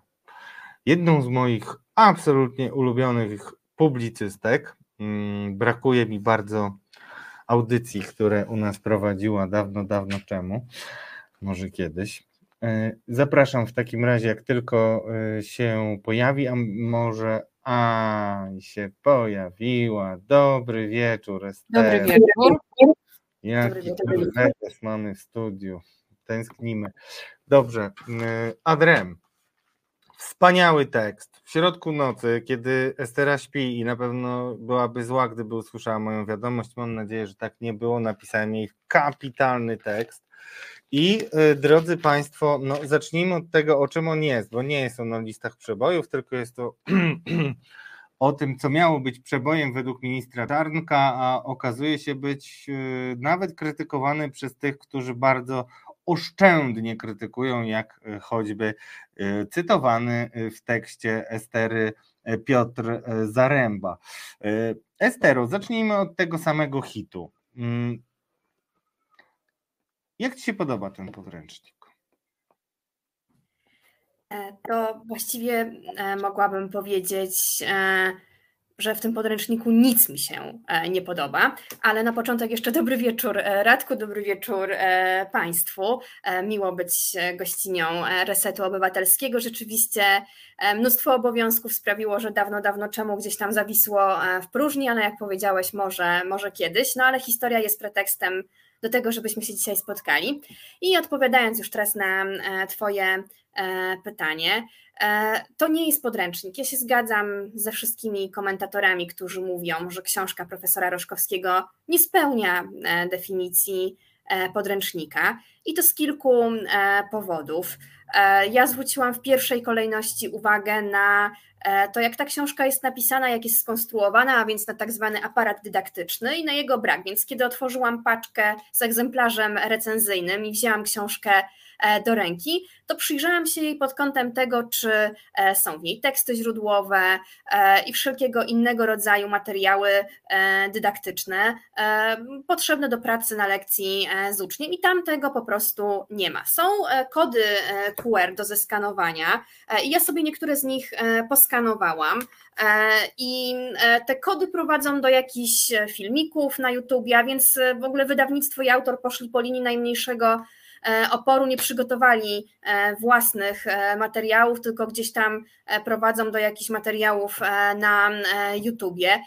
No więc on jest po prostu ubogi już te, pod tym kątem dydaktycznym, tak, patrząc na, na tę książkę.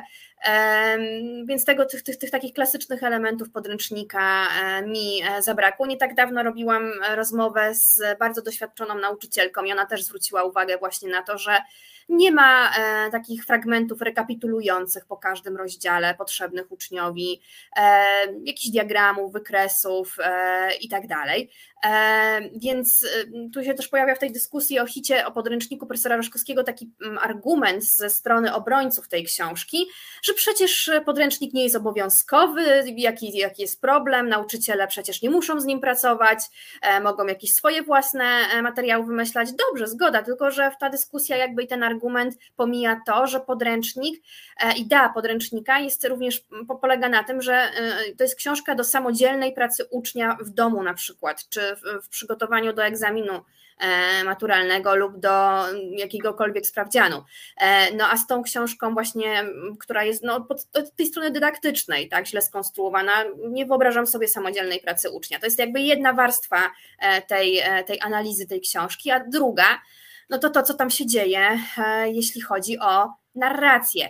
No więc dostaliśmy bardzo słabą publicystykę. Publicystykę rodem z sieci do rzeczy w polityce.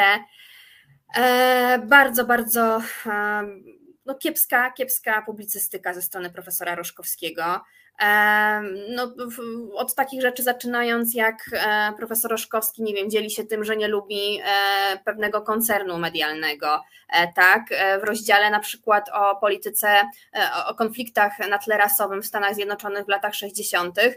Profesor Roszkowski właściwie niewiele mówi o tym, co się działo w Stanach w latach 60., ale znajduje miejsce na to, by podzielić się swoimi refleksjami na temat protestów po wyroku Trybunału Konstytucyjnego w październiku. To mnie zafascynowało i też tego już darujmy sobie coś o zespołach rockowych grających tak. coraz głośniej, ale jak udało się profesorowi powiązać e, to z Trybunałem, bo powiem szczerze, moja wyobraźnia może po covid trochę szwankuje.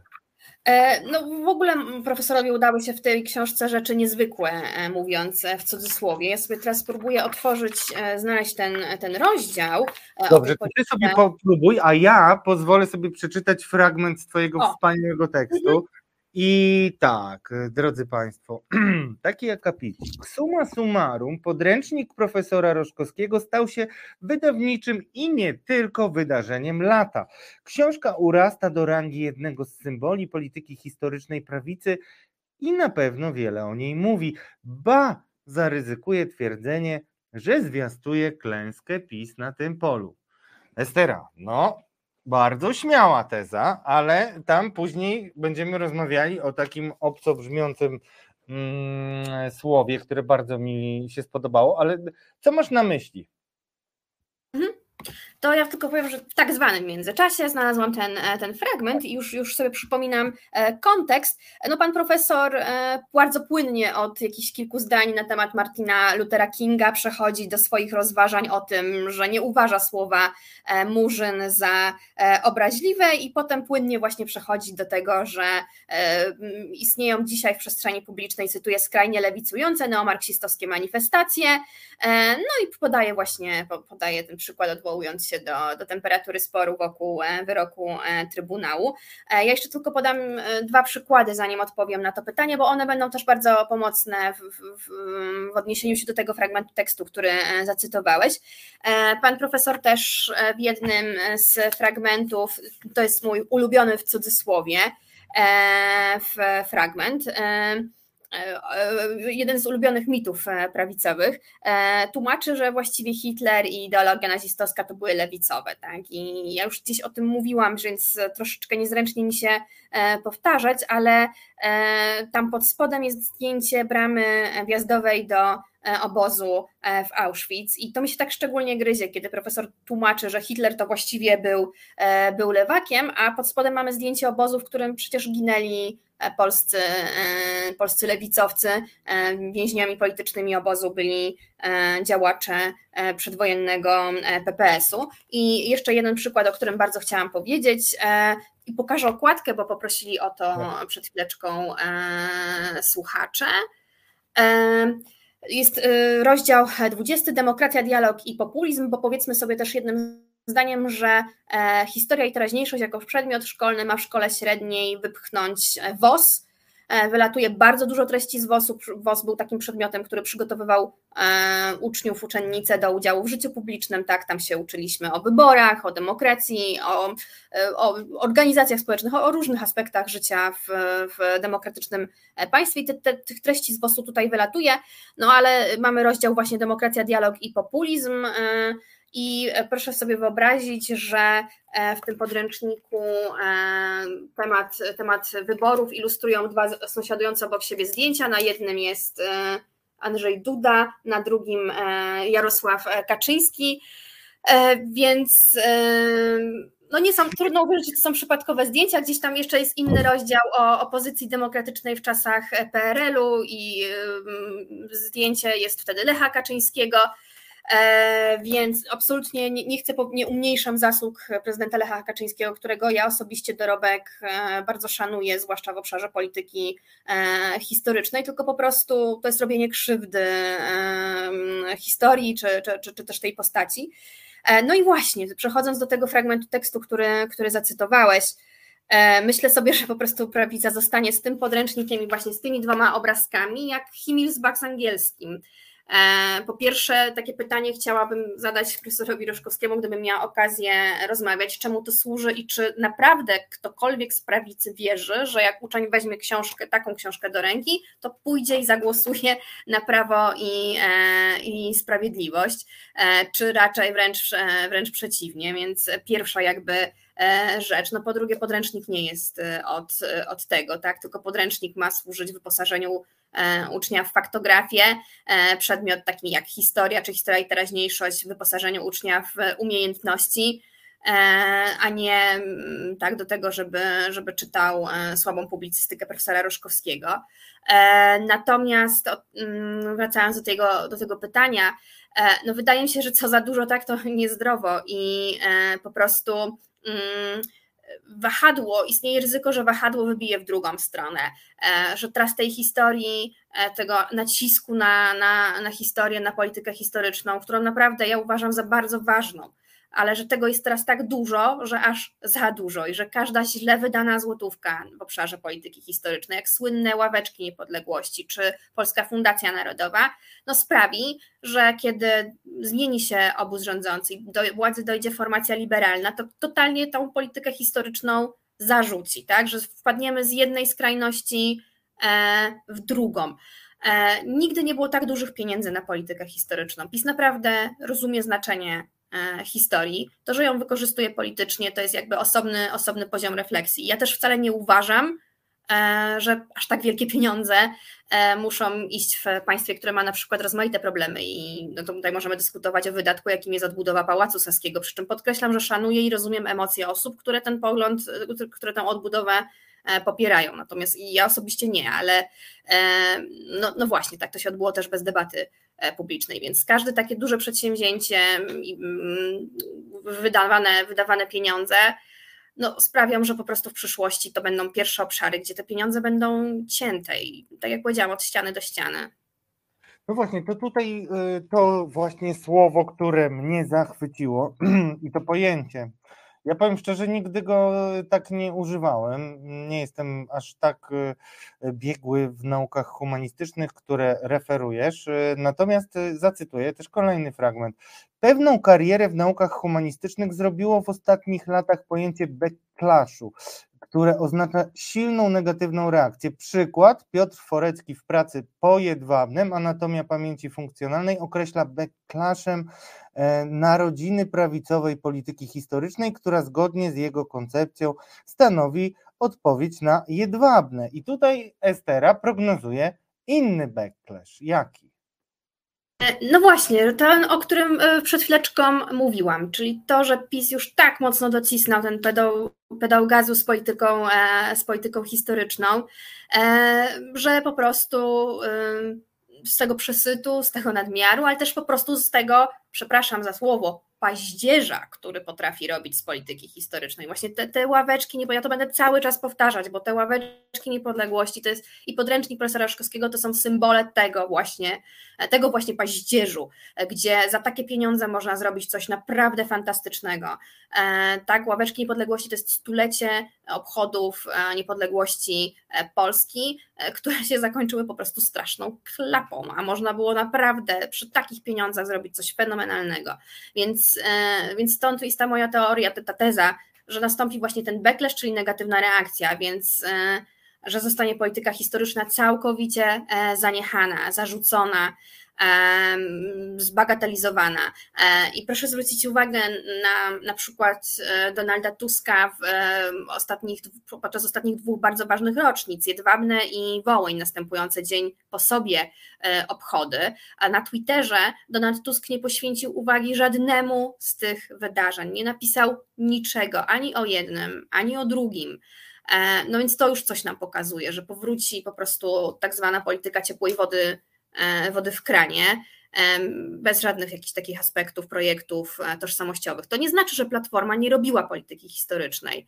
E, absolutnie z taką, pod taką tezą się nie podpiszę. Ona popełniła wiele błędów w tym obszarze, właśnie nie doceniając potrzeby wielkiej opowieści, budowy jakiejś narracji, tożsamości i tak dalej ale no przecież e, Muzeum II wojny światowej, tak, to jest świetny przykład tego, że e, jednak jakieś działania w tym obszarze bardzo dobre, dobre prowadziła, tak? Tylko takie właśnie to były pojedyncze jakby, jakby wyspy, a zabrakło takiego holistycznego spojrzenia i budowania, budowania opowieści, zaś PiS, idąc do wyborów, pewną opowieść. My możemy ją oceniać w kategoriach, nie wiem, prawdziwości e, i tak dalej, e, natomiast fakt Musimy, faktem, ale jest miał. rzeczywiście to tak, jest jakaś opowieść, początek, koniec, źli, dobrzy i tak dalej, a ale jeszcze jeden ważny postulat, który moim zdaniem będzie dobrym podsumowaniem, bo ja mógłbym z Tobą rozmawiać bez końca, rzadko mam okazję niestety. Estero, ty jeszcze bardzo ładny fragment umieściłaś, ja już go po prostu omówię, bo też chciałbym z Państwem podyskutować później, e, zwalniając Esterę. Estero, ty powiedziałaś, że dużym błędem było to, że w, start, w wyścigu o fotel prezesa IPN-u e, opozycja nie wystawiała swoich kandydatów. I chciałbym, żebyś to uzasadniła, mimo że, bo każdy może mieć swoje e, przekonania, ale i będę je kontynuował, jak już zostawisz mnie nieutulonego w żalu. Więc y, Estera, y, dlaczego uważasz, że to było ważne? To było bardzo e, ważne, po to, to była niesamowita szansa, by pokazać, e, że się ma jakiś pomysł na politykę e, historyczną, by zaprezentować głos alternatywny, właśnie, by obalić tę tezę, że prawicowa polityka historyczna jest bezalternatywna. I w ogóle, znaczy samym, samym proszę zobaczyć, w jakim, w jakim kuriozalnym obszarze my się poruszamy, mówiąc o tym, że jakaś partia, jakaś opozycja nie wystawia swojego kandydata do Instytutu Pamięci e, Narodowej, więc zgodziliśmy się już na to, że jest to, jest to funkcja polityczna E, sensu stricte. Przy czym e, ja chcę też zaznaczyć, e, jestem bardzo dzisiaj dygresyjna, mam nadzieję, że Państwo mi to wybaczą. Chciałam też zaznaczyć, że ja absolutnie nie deprecjonuję tutaj tego aspektu politycznego, bo wszystko jest polityką i świetnie to dr Tomasz Markiewka w książce Gniew pokazał, którą bardzo serdecznie polecam, że my mamy taki jakiś dziwny wstręt do słowa polityka polityka, że e, kuriozum była ta kampania kiedyś Platformy Nie róbmy polityki, budujmy mosty, czyli takie udawanie, że nie robimy, nie robimy polityki, dlatego ja bronię w ogóle terminu polityka historyczna, bo nic w tym jest zdrożnego, przecież z definicji polityka to działanie na rzecz e, dobra publicznego, e, ale ta dygresja tyczy tego, że, że, że mówimy o tym, prawda, że, że kandydata do takiej instytucji, no, no, takie są warunki, takie są realia, wystawia rzeczywiście partia.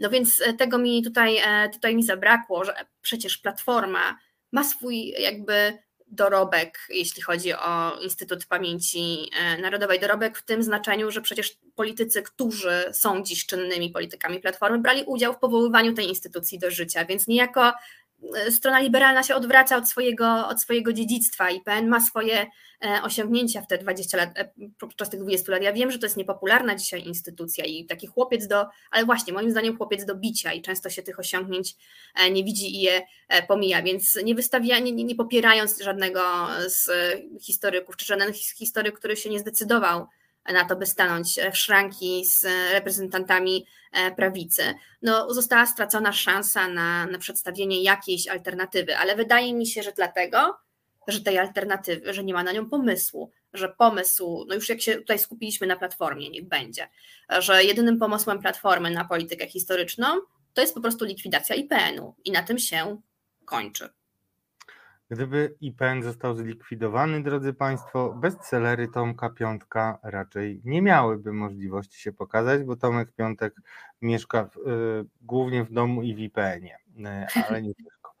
Estero, bardzo Ci dziękuję. Mówiliśmy się na 20 minut, dotrzymuję słowa, chociaż mógłbym, chciałbym Cię więcej i więcej. Wspaniały tekst.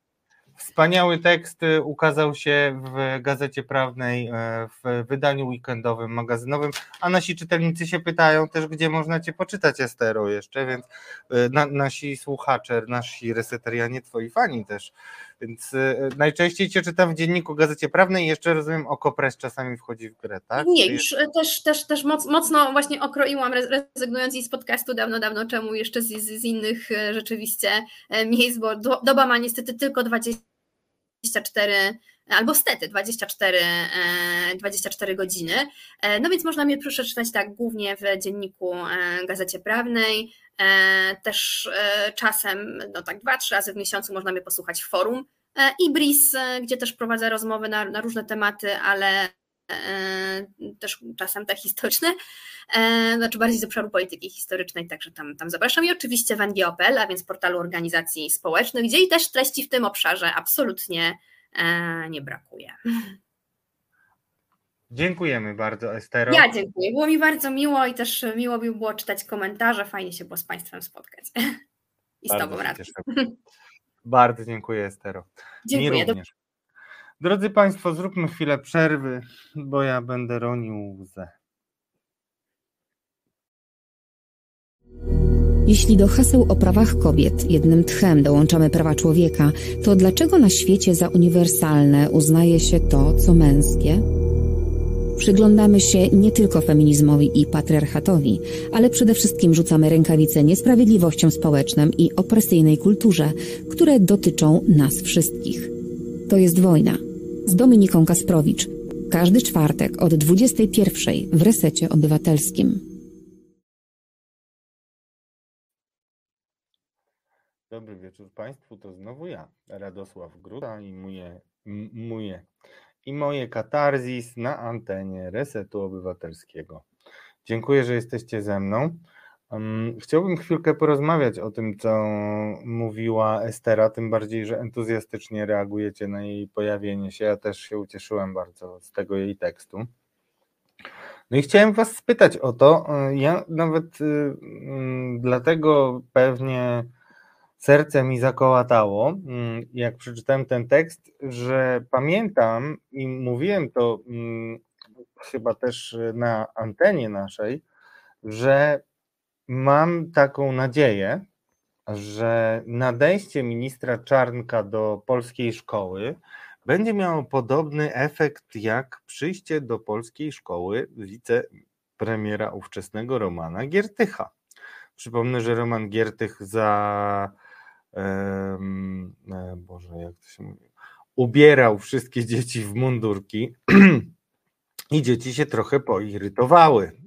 I to było pierwsze takie obywatelskie doświadczenie dla bardzo wielu ludzi młodych, którzy później do mnie przychodzili i właśnie o tym opowiadali. Wydaje mi się, że mm, młodzieży może się nie spodobać ta historia z Murzynem, jeżeli mają trochę świadomości, a mają coraz więcej. Moim zdaniem młodzieży naszej nie doceniamy. W związku z czym to jest taka moja nadzieja. No i chciałem Was spytać, co na ten temat myślicie. Może zadzwonicie i powiecie, bo też y, zależy mi na rozmowie y, z Wami. I wiem, że wielu z Was y, popiera pomysł, który bardzo krytykuje Estera, pomysł likwidacji IPN-u.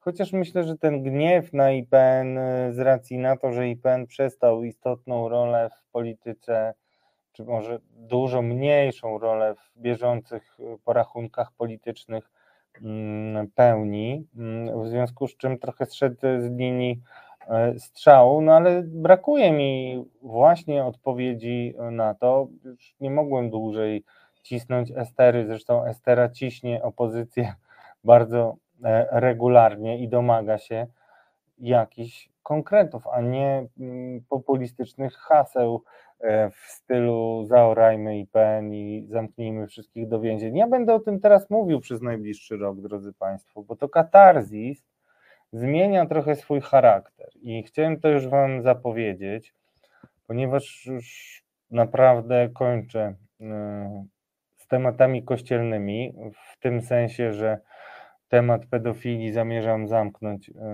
Pewnie się domyślacie, domyślacie jak.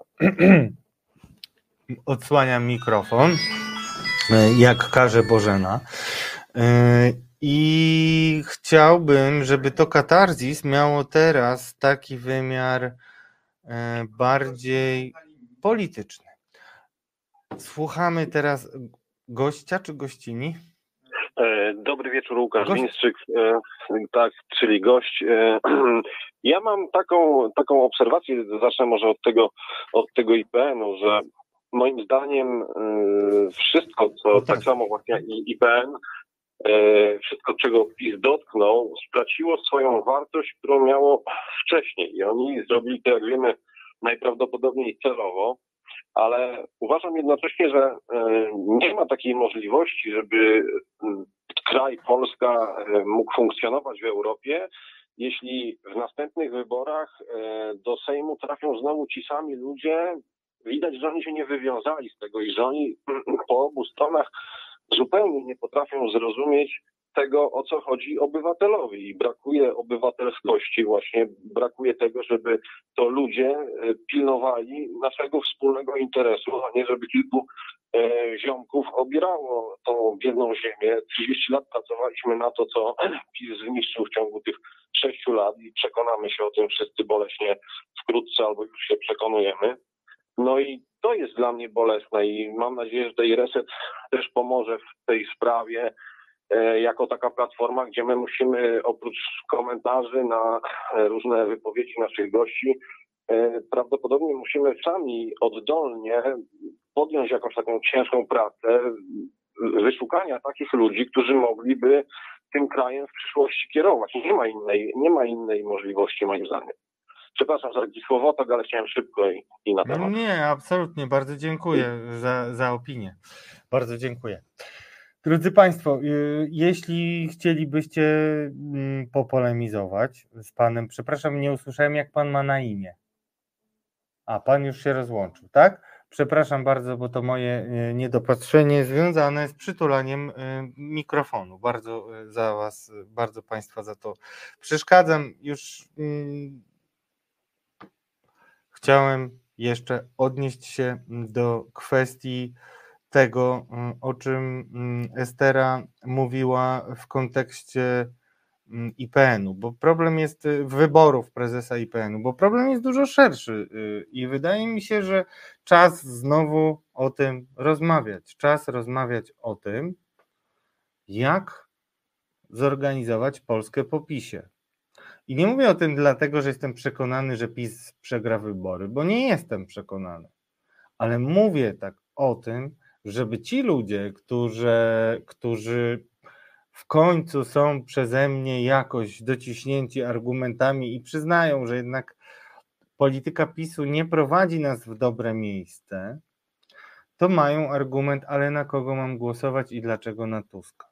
Ja już mówiłem Państwu wielokrotnie, że uważam, że Donald Tusk jest człowiekiem, który ma nad sobą szklany sufit. Ja tutaj nie oceniam, bo y, tu, nie ma co oceniać. Jak się ogląda to Für Deutschland i, i tysiąc innych jakichś po prostu wydumanych historii, y, to, y, no to się robi po prostu tak niesmacznie, bym powiedział.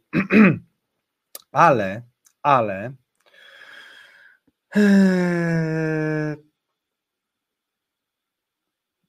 jest na pewno tak oczernionym człowiekiem, że mm, trudno będzie mu ten szklany sufit zbić. To znaczy, ja mam takie wrażenie i chciałem też, żebyśmy o tym porozmawiali.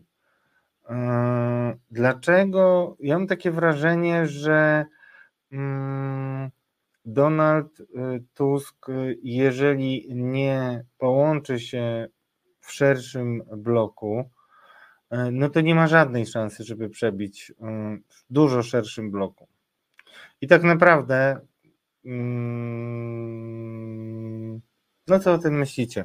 Obawiam się, obawiam się, że mm, bez zejścia, przynajmniej w pewnym momencie, zrobienia miejsca innym liderom partyjnym, może być z tym ciężko. I, i tego się obawiam plus e, Donald Tusk, który, czy to się komuś podoba, czy nie, osiągnął w polityce międzynarodowej najwięcej ze wszystkich ludzi e, w Polsce, poza papieżem Janem Pawłem II i to się też pewnie wielu nie podoba, co mówię, e, bo grzechy jego inne są znane i omawiane ale nie można tego odebrać y, Tuskowi. Ja słyszę różne głosy o tym, jak bardzo jest zdeterminowany, że to będzie jego ostatni bój. Prawdą jest też i warto o tym przypominać, że nigdy nie przegrał Donald Tusk, y, znaczy, przepraszam, przegrał w wyborach prezydenckich z Lechem Kaczyńskim, ale później odniósł spektakularną serię zwycięstw nad PiSem. I coś w tym jest, że jednak po tym, jak PiS rządził przecież tylko pół kadencji, no to niechętnie Polacy y, mm, byli skłonni do tego, żeby PiS znowu powrócił do władzy. I to jest pewna nauka, myślę, drodzy Państwo. To jest y, y, pierwsza rzecz. Także jeśli teraz PiS przegra wybory, to moim zdaniem już nie będzie specjalnie miał dużego życia, długiego życia jako opozycja. I myślę też, teraz mi to przyszło do głowy, przyznaję się, że mm, jakkolwiek obrazoburczo by to nie zabrzmiało, i pewnie kolega y, Trotyl y, będzie wkrótce oglądał wszystkie moje programy lub zleci to researcherom. Hmm. Jakby tego nie powiedzieć e, zbyt niedelikatnie, no wszystko wskazuje na to, że jednak bez katastrofy smoleńskiej PiSowi trudno by było wrócić do, władzy, do władzy nawet po pięciu latach, bo tyle lat minęło od e, katastrofy smoleńskiej do przejęcia władzy przez PiS. Tak to, drodzy Państwo, wygląda. Y, dzisiaj niestety musimy skończyć troszkę wcześniej. Jak wiecie, przeszedłem COVID y, i mam poczucie niepełnej formy w relacji z Wami. Myślę, że dzisiejsze rozmowy y, przyniosły dużo inspiracji do dyskusji. Nawet jeśli uważacie, że Paweł Zalewski nie do końca odnosił się, no, nie do końca operował faktami. Myślę, że przy dłuższej rozmowie byłoby inaczej, bo bardzo cenię tego polityka i on jest takim politykiem ekspertem, tak nawiązując do tego, co pisała Bożena Breczko e, w komentarzach e, o marzeniu, żeby zarówno ministrowie, cytuję teraz Bożenę Breczko, zarówno ministrowie, jak i prezesi instytucji publicznych powinni być wybierani z fachowców bezpartyjnych za obopólną zgodą władzy i opozycji. No pięknie by było, Bożena, ale pokaż mi taki kraj. Ja się ucieszę, jak będzie pięciu ekspertów niezależnych w rządzie, a teraz jak jest jeden, to yy, można yy, dawać y, nam mszę. Jeśli ktoś, to tak trochę dzisiaj Was prowokuje. Dobrze, drodzy Państwo, y, dzisiaj, yy, dzisiaj chciałbym y, podsumować, albowiem czeka nas jeszcze jutro spotkanie z moim drogim Marcinem Celińskim. E, będzie to program, w którym nadrobimy trochę e, dyskusji zaległych. E, będziemy rozmawiali o między innymi Olafie Scholzu i jego tekście, o którym wspomniałem ledwo w ubiegłym tygodniu, ale będziemy też rozmawiać o bardzo ważnym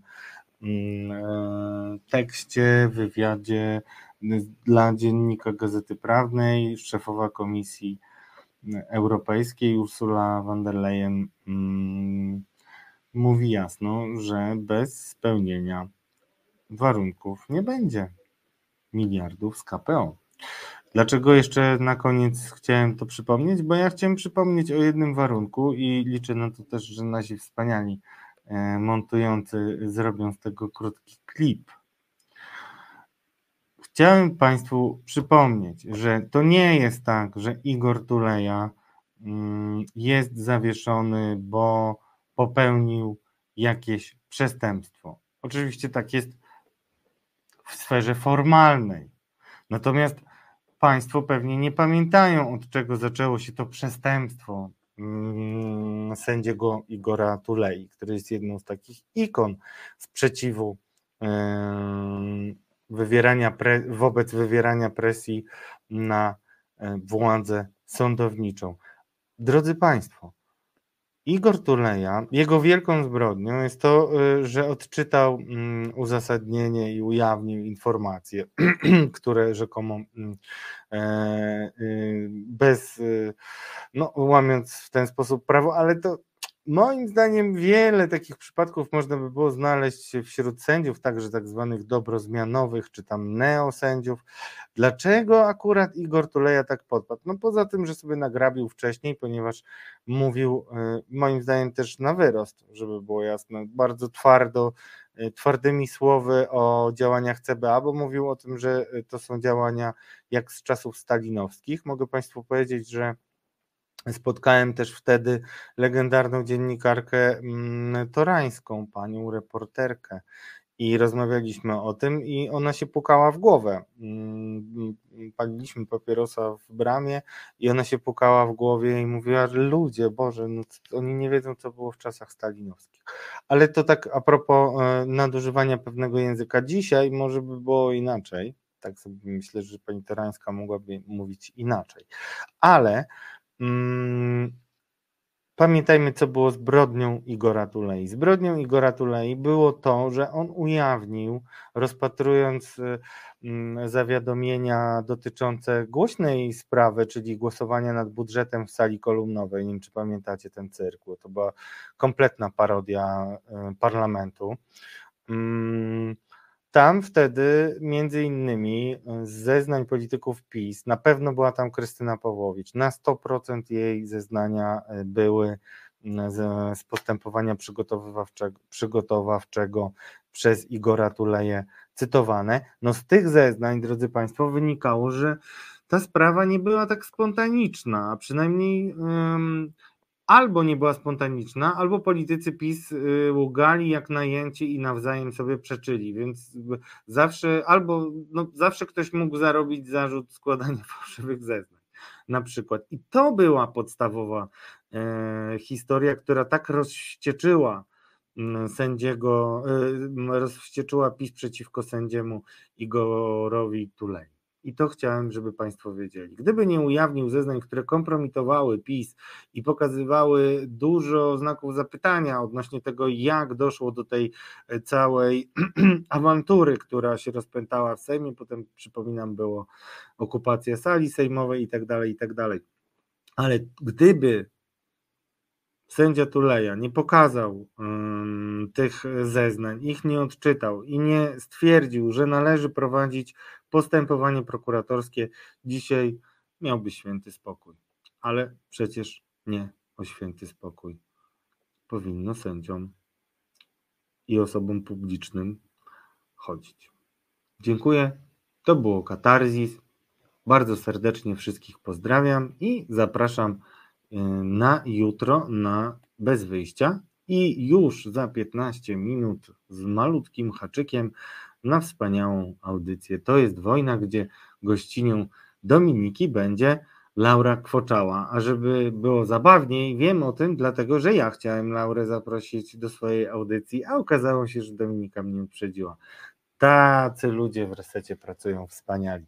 Dziękuję Wam. Pamiętajcie, żeby nas wspierać, myśleć ciepło o nas, bo czasami taka nawet ciepła myśl jest bardzo mm, odczuwalna. I na koniec jeszcze bardzo, bardzo serdecznie w swoim i nie tylko imieniu dziękuję za Bayraktara, którego wsparliście znaczącą kwotą.